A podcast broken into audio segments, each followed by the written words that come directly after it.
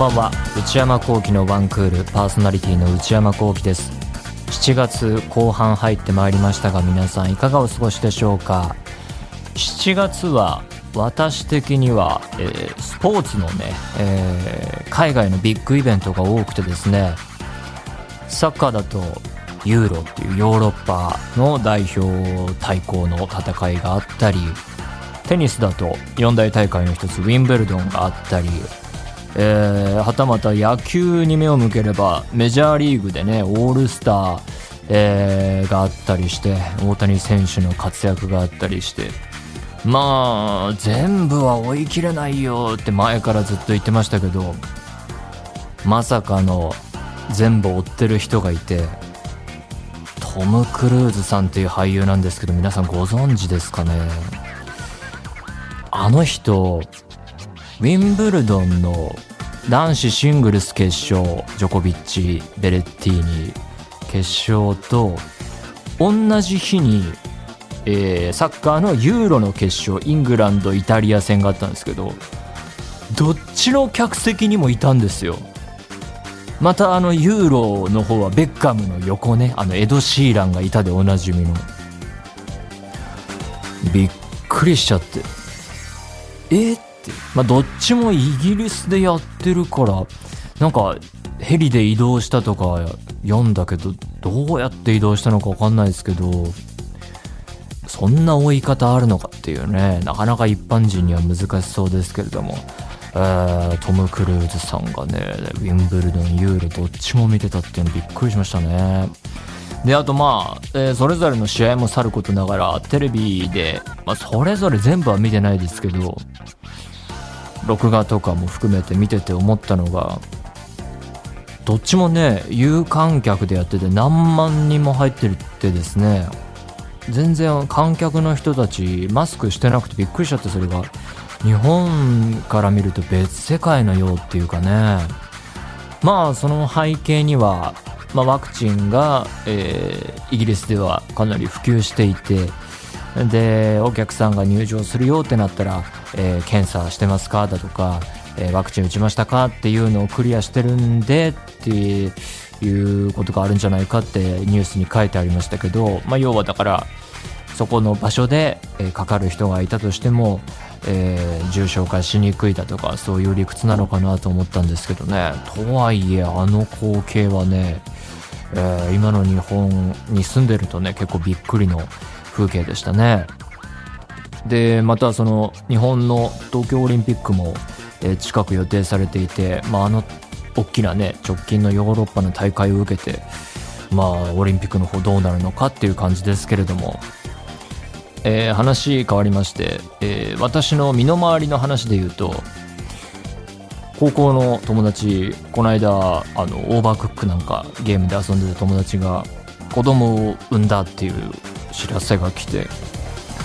それでまあ LINE でね、えー、生まれたよっていう報告が写真とともにもらったんですけどまあおめでとうおめでとうって言うんですけどなんかもう一言足したいなって思った時に「おめでとう」なんとかかんとかで足したいなって思った時にうまく言葉が出てこなくてだから例えばあそのお父さんお母さんどっちもまあ会ったことあるけど父さんお母さんどっちもその目鼻立ちはっきりしてるタイプだからあお子さんも美人さんに育ちそうだねみたいな。のなんか違うかみたいな。ルッキズム的な？ルッキズム的発言といえばそう褒め言葉にならないかもなみたいな。いざ大きくなってその子供の頃と違っていったらじゃあそれはダメってことなのかっていうと違うし。あどう何て言えばいいのかなって思って。あんまりうまいこと思いつかないなって思って。だからおめでとうお疲れ様みたいな。まあ、ゆっくり休んでね的な。毒にも薬にもならない、えー、言葉でねお茶を濁した感じになっちゃったんだけどね。なんかうん人を祝福するのとかもね難しいなと思って。な無難なって言うとあれだけどうまいことアイディアが浮かびませんでしたね、うん、その気持ちをどう伝えるのかっていうところで。またリアルに接してて生の言葉だと違うのかもしれないけど文字になるとなるとちょっとあ雰囲気っていうか響きが違ってくるななどと思ったりして、えー、そんな難しさも抱えつつまあ何はともあれおめでたいことだなと思いましたそれでは内山昂輝のワンクールスタートです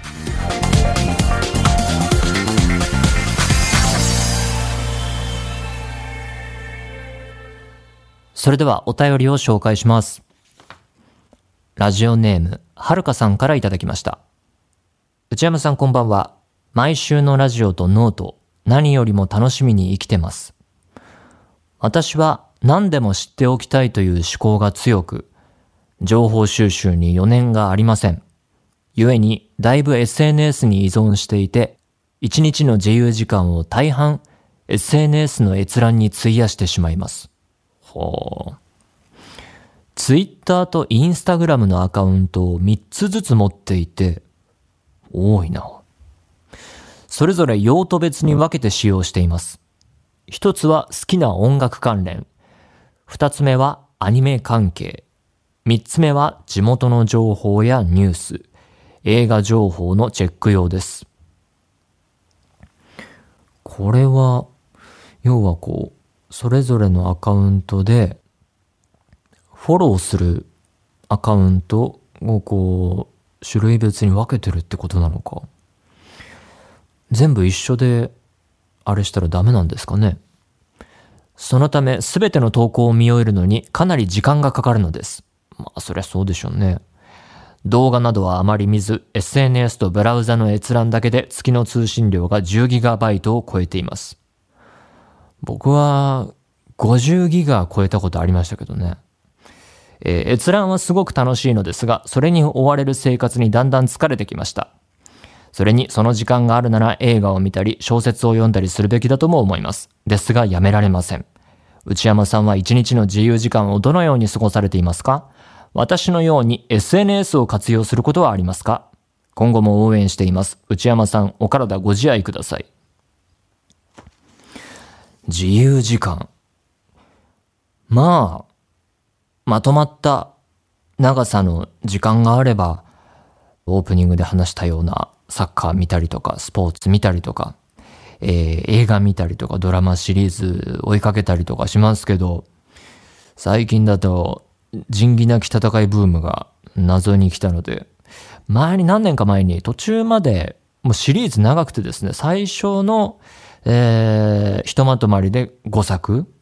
それを、3作目まで見てたのを再開させて、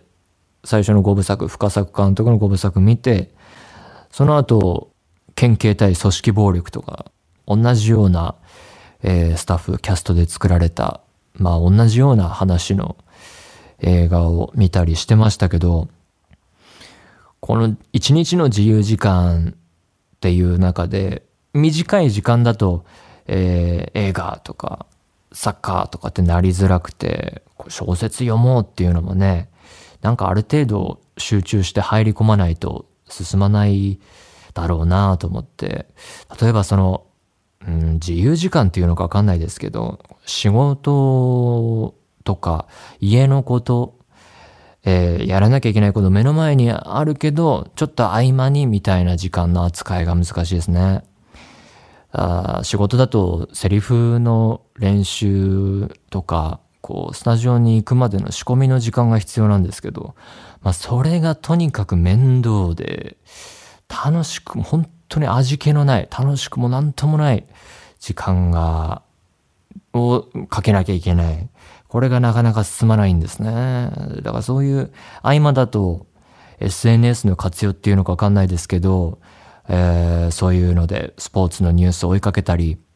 まあ、スポーツに限らず普通のニュースを追いかけたり、えー、映画のニュースもそうですし、もろもろそういうので、えー、見ちゃって、えー、時間が過ぎちゃうってことはありますね。うん、そんな感じで活用しています。ラジオネーム、アスマルコさんからいただきました。23歳女性の方。内山さん、スタッフの皆さん、こんばんは。今年の5月頭に Spotify のポッドキャストにて内山さんのラジオに出会い、シャープ1を聞き始め、本日約2ヶ月かけて最新のシャープ336回まで追いついたのでメールを書いてみました。Spotify のポッドキャスト機能は僕も使ってますけどかなりよくできてて使いやすいですね。とても便利で。はい。仕事をしながらイヤホンで聞いていたのですが、ああ、そうなんだ。6年分のラジオを2ヶ月で一気に聞いたので、特に最初の方はタイムスリップしている気分でした。そんなある日、仕事で調査のために正の字を書きながら集計していたら、驚きを隠せないとあるコーナーが始まりました。それ聞きながらやってて大丈夫なのかね？正の字、何の数を数えるのかわからないけれども、えー、驚きを隠せないとあるコーナーが始まりました。そう、私はパリピのコーナーです。今まで冷静に話していた内山さんが急にヤリラフィー系な話し方をし始め、動揺が隠せず、集計を何度かミスりました。笑い、笑い。それだ、ダメでしたね。えー、集計作業で頭がおかしくなりそうなところに、ヤリラフィーが飛んできたので、そのコーナーが始まるたびに、一人でにやけながら仕事をしていました。笑い。ちょっとラジオは止めましょう。えー、最近の高校生はパリピよりもヤリラフィーという言葉を使ってるイメージなので、へえ、初めて聞いた。こちらの表現を使わせていただきました。内山さんは最近ヤリラフィーなことしましたか？ヤリラフィーが何なのかわかんないので、全然わかりません。うん、でもパーティー系の言葉はしてないですね。内山さんのヤリラフィーな話し方とても好きなので、普段のラジオはもちろん、私はパリピコーナーを今後も楽しみにしています。長文でただの報告メールとなってしまい申し訳ございません。天候不順の見切り、くれぐれもご自愛ください。私はパリピーコーナーは、依然として募集中でまだまだ残っているので、えー、全然やりたいなとは思ってますけど、言葉文字通りストレートな意味でなかなか今パーティーをするなっていう時代なので、うん。まあでも一方で、ヨーロッパとかアメリカの映像をニュースで見ると全然違う風景がそこにはあって驚かされますけどね。うん、日本は今後どうなっていくのか、えー、どんな遊び方があるのか。まあもちろんその今のえ最近起こったことに限らず、過去何年か前にこういう感じで遊びましたとか、こんな感じではっちゃけてましたとか、こういうのが楽しかったですっていうエピソード、思い出ありましたらぜひぜひ、えコーナーの方に送ってみてください。ということで、何でもいいので送ってみてください。皆様からのお便り引き続きお待ちしています。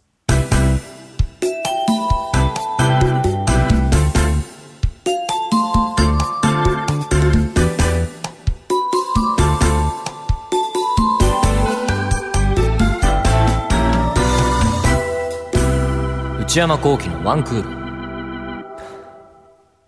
内山幸喜のワンクール。続いては、夏休み特別企画。皆さんから募集している怖い話を、時間の限り紹介していきます。毎年、夏限定で、えー、お送りしている企画です。今年もやっていこうと思います。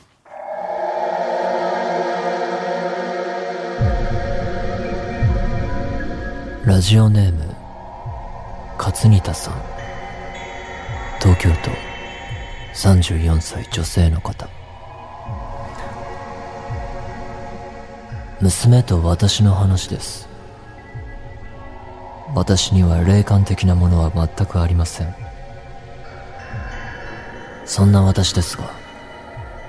5年前娘が生まれてから時たまゾクッとする出来事がありました。初めはまだ娘が新生児で実家に里帰り中深夜娘のうめき声が聞こえふと隣を見ると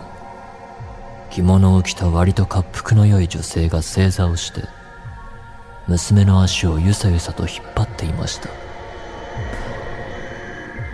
寝ぼけていた私はせっかく寝てるんだから起こさないでよ、と文句を言いました。するとスーッとその人は消えました。そこで私の頭もハッとしましたが、もちろん部屋には私と娘しかいません。その時は寝ぼけたのかなとも思いました。しかし娘が2歳くらいになり、少しずつ話すようになった頃には、盆の入りの日には天井に向かって、じいじ、ばあば、いっぱい、抱っこ、かっこ、抱っこしてと言ったり、同日、祖父母宅へ行った時には、毎日行っているにもかかわらず、部屋に入ろうとしなかったりしました。小さい子供には霊が見えているという話を聞いたりするので、うちの子もそうなのかなと思うようになりました。それ以降も、夕食時や就寝時に、玄関の方や部屋の隅を指さして、あの人誰？こっち来ないの？と言ったりすることも多々ありました。もちろんそこには誰もいません。自分には見えないとはいえ、存在をほのめかされると、鳥肌が立ったのを覚えています。その後にも娘が3歳、私の祖父の葬儀へ行った際にも、最上の自販機を見て、あのおじちゃんはジュース買わないの？と聞いてきました。誰もいないよと私が言うと、こっち来るって？と娘は言うので思わず、さよならして、と少し強めに言ってしまいました。娘はバイバーイと自販機の方へ手を振り、私は怖くて自販機を振り返れないまま立ち去りました。そしてそれ以降は、目に見えないものの存在をほのめかすようなことを、娘は一切言わなくなりました。えー、内山さん、スタッフの皆さん、こんばんは。いつも楽しく拝聴させていただいてます。強烈な怖い体験というのは、自分の人生においてありませんでしたが、思い返せば、あの頃の娘の発言には毎回ゾクッとさせられていたなと思い出して投稿させていただきました。長文になってしまい申し訳ありません。娘はこの夏で5歳になりますが、当時の話をしても本人は覚えていないと言っています。今では本当に何も見えていないのか、見えているけど私には言わないのかはわかりませんが、霊感のない私のひとときの怖い体験でした。なるほどね。まあ確かにその、えー、勝新田さん、書かれている勝新田さん目線の話は寝ぼけていたのかなとしても、そうね、どう、不思議ちゃんだったのかな一時的に。子供の頃、まあまだ娘さん5歳っていうことで、まだ全然お子さんですけど、ちっちゃい頃って、こう、特殊な存在になりたいっていう思いが強いあまり、こう何かこう変わったことをしたり、言ったりして、注目されたいという思いが働いて、こうなんか気を引きたいという思いで、こうご葬儀とかでこう周りの大人たちが忙しくしているのを見て、何かこう、自分に目線を向けるために行ってみたのかなと、うん、私はそうやって考えます。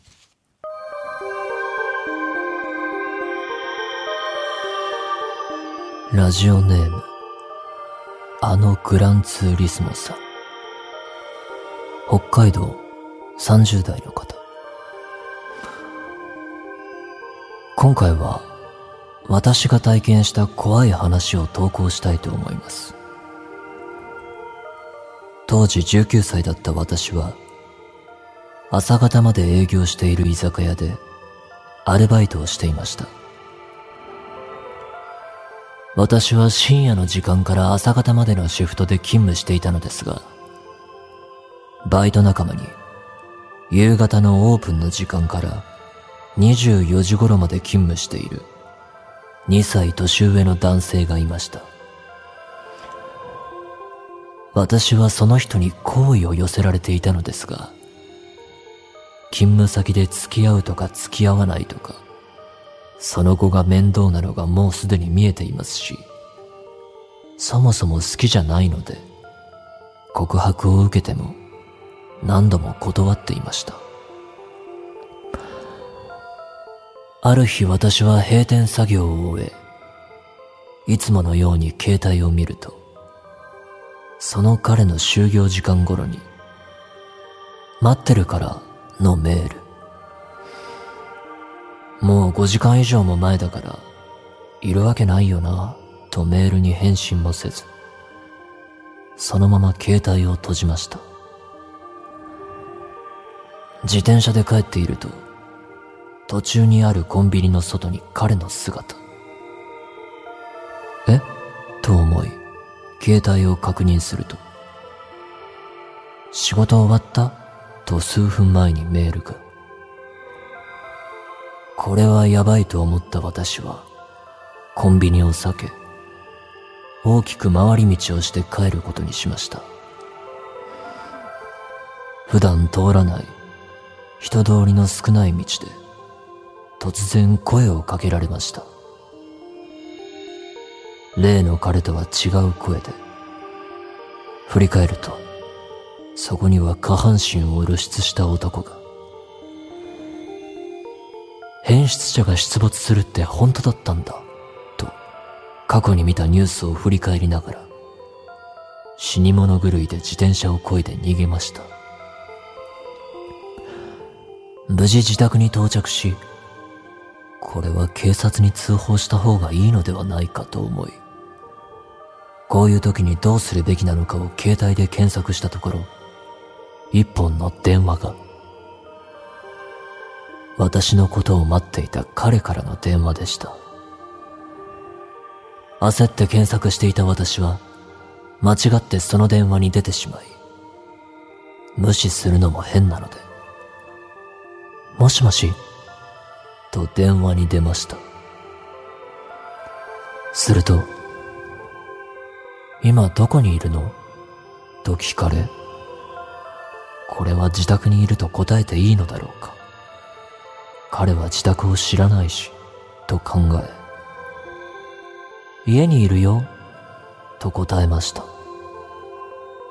すると彼は、本当に？家電気ついてないよね？と言ったのです。私は慌てて帰宅し、気も動転していたので、家の照明をつけていませんでした。心臓の音がうるさくなるのがわかりました。何も言えずに黙っていると、向かいの犬が、ワンワンワンと鳴きました。すると、少し遅れたタイミングで、電話の向こうからも、ワンワンワンと犬の鳴き声が。外が見える窓、かっこ一階に住んでいた、に目をやると、カーテンの細い隙間に人影がありました。その時点で携帯電話を電源ごと切り、そのまま寝ました。窓を割られて侵入とかされたらどうしようとも思ったのですが、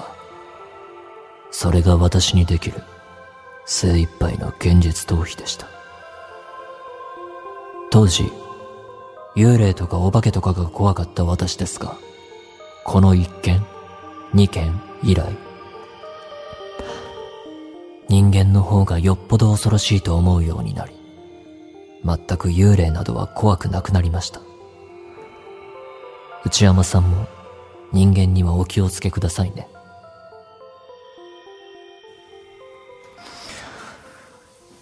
これはちょっと、怖すぎるこれは、作り話かな？創作、書きわす、創作って書き忘れてるね、これ。ね。あのグランツーリスモさんね。創作、作り話には創作って書いてくださいねっていつも言ってるもんね。創作です。いや、にしてもこれ、創作ですけど、えー、この2件重なってくるあたりの、えー、なんですかね、えー、危機迫る切迫感をこう、より演出してくる感じが、この怖さの演出として聞いていましたね。うん、一見大変なことが起こって、そこから、えー逃げようと思ったらもう一件、えーとんでもないことが起きるっていう、こう、ことを重ねてくるあたりが効果的でよくできてましたね。えーそれから電話の演出、こう遅れて聞こえてくるっていうところも後半良かったですね。本当に、本当によくできてるなぁうん素晴らしい、えー作り話ですよね、これはね。ということで、皆様からの怖い話、今年も引き続きお待ちしています。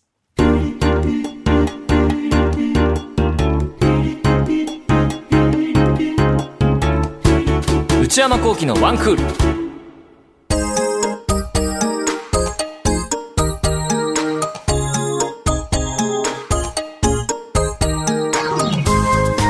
内山幸喜のワンクール、そろそろお別れのお時間です。今週からまたリモート収録でお届けしていますが、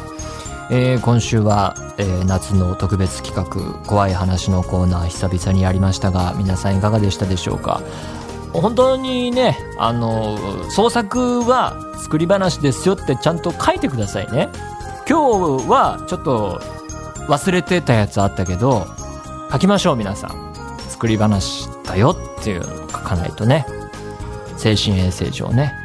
書きましょう。えー怖い話、実際に体験した話でも結構ですし、創作、作り話でも構いません。ただ、創作である場合は、ここ、ここ注意してください。そうであることを、ちゃんとメールの頭でも、後ろでも、後ろでもいいですよ。後ろ、最後に書いてください。忘れずにそして内山幸喜オフィシャルノート内山幸喜の踊り場毎週木曜夜に更新しています、えー最近は、えー映画ランキング歴代過去から古い順に振り返っていまして、えー現在は内山映画ランキング2015を振り返っていますえーそちら踊り場の公式 Twitter、YouTube チャンネルもありますので、ぜひぜひそちらもご活用ください。すべてのメールはこちらのアドレスへお願いいたします。one.joqr.net one.joqr.net 番組公式ツイッターアカウントは、アットマーク、one, アンダーバー、joqr です。こちらもぜひチェックしてみてください。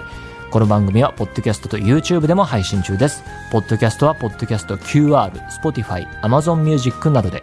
YouTube は文化放送エクステンドの公式チャンネルで配信しています。更新は火曜日の夕方の予定です。それではまた来週、さようなら。